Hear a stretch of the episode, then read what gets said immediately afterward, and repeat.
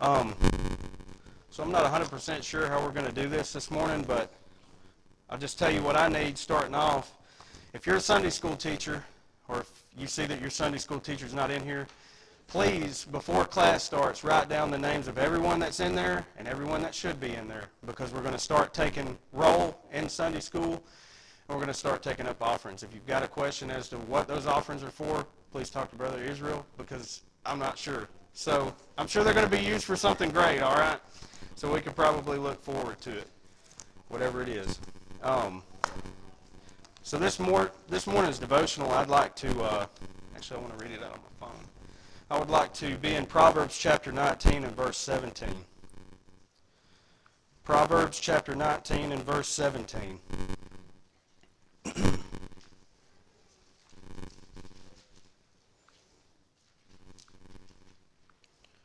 And I know I'll probably be running through this pretty quick, but it says in Proverbs 19, verse 17, He who has pity on the poor lends to the Lord, and he will pay back what he has given. So we could spend a lot of time talking about that whole verse, but I want to focus in on that word pity. So, and I, I guess if I had a title for this, it would be Pity is More Than Empathy. Okay, it's more than a feeling. That word pity there, if you're reading a New King James or a King James, uh, it, sometimes it says kindness, but right here it says pity. When we draw that word, it comes from the Hebrew word chanan. It's an active verb. To properly bend or stoop in kindness to an inferior. Don't get hung up on inferior.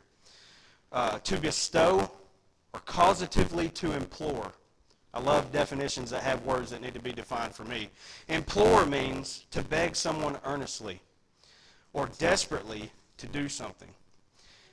So if the Bible tells us to have pity on, on people and we're not really sure, you know, of course it means more than just a feeling, we need to look to God's example. In Psalms chapter 103, I'm going to keep the pedal down, so just stick with me. In Psalms 103, chapter, chapter 103 at verse 9, starting out reading, it says, He will not always strive with us, nor will he keep his anger forever. He has not dealt with us according to our sins, nor punished us according to our iniquities. And we all know that's true. For as the heavens are high above the earth, so great is his mercy towards those who fear him. As far as the east is from the west, so far has he removed our transgressions from us. As a father pities his children, so the Lord pities those who fear him. Remember that. For he knows our frame, and he remembers that we are dust. So what Christ did on the cross and what the Father does in drawing mankind is truly the most profound expression of biblical pity in all of history. People will say God helps those who help themselves, and I would have to argue with that. Because when it comes to being redeemed and made new, there was nothing I could do. And there was no good that I could do in order to uh, receive that from him. When God looked at me, dead in my sin, while I was his enemy, when I hated him, he was moved with such compassion. Think about it in regards to our definition of pity. He's seen the need, and he stooped lower than any man ever has, coming from his throne, descending to earth, stepping into the weakness of flesh, and walked among us. He pleaded with us, and he prayed on our behalf while he was here, and he done much more, so much that not even all the books in the world could contain it. He died on a criminal's cross. The God of heaven, despised and rejected, made himself a partaker of mankind's suffering so he could share in our sorrows. True pity does not stop with bless their heart. True pity is an overflow of what God has worked out in us through his grace, mercy, and love, poured out on those around us who need it most.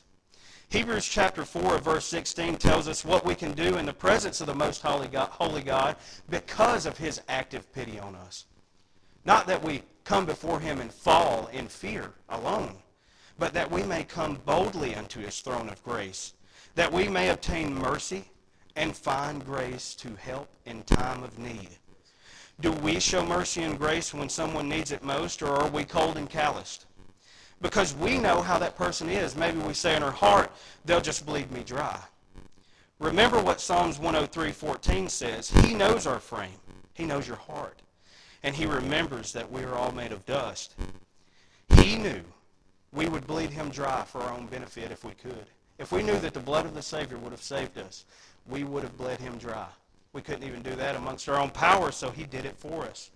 While we were his enemies, he died for us. Ephesians 5, 1 and 2 says, By ye, or be ye therefore followers of God as dear children, and walk in love, as Christ also hath loved us, and hath given himself for us, an offering and a sacrifice to God for a sweet-smelling savor. savor.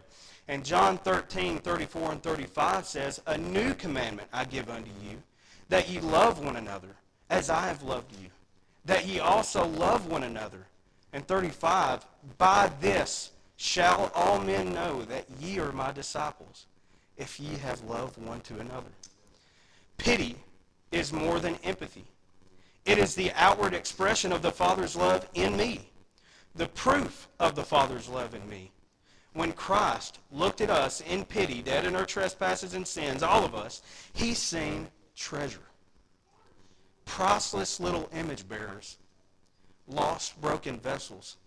And he's seen the value that he gave us when he first formed us from the dust of the ground. How do you look at people? And how do you see people? And how do you express that love that's in you to others that are around you in need? Let's pray. Lord, we thank you for this day. And we thank you for this opportunity to be able to come together and worship you, Lord. We thank you so much for your love and your provision in our life. God, we just pray that we would be able to share that with others at the best of our ability, Lord, and help us to look to you for our guide. God, we know that without any doubt, you came to this earth to die for our sins, even knowing our frame, knowing who we are and what we do. Lord, we thank you for that. Lord, be with our Sunday school teachers this morning and be with our pastor and his family. God, I just pray that you would just help us to grow closer to you. And in your name we pray. Amen.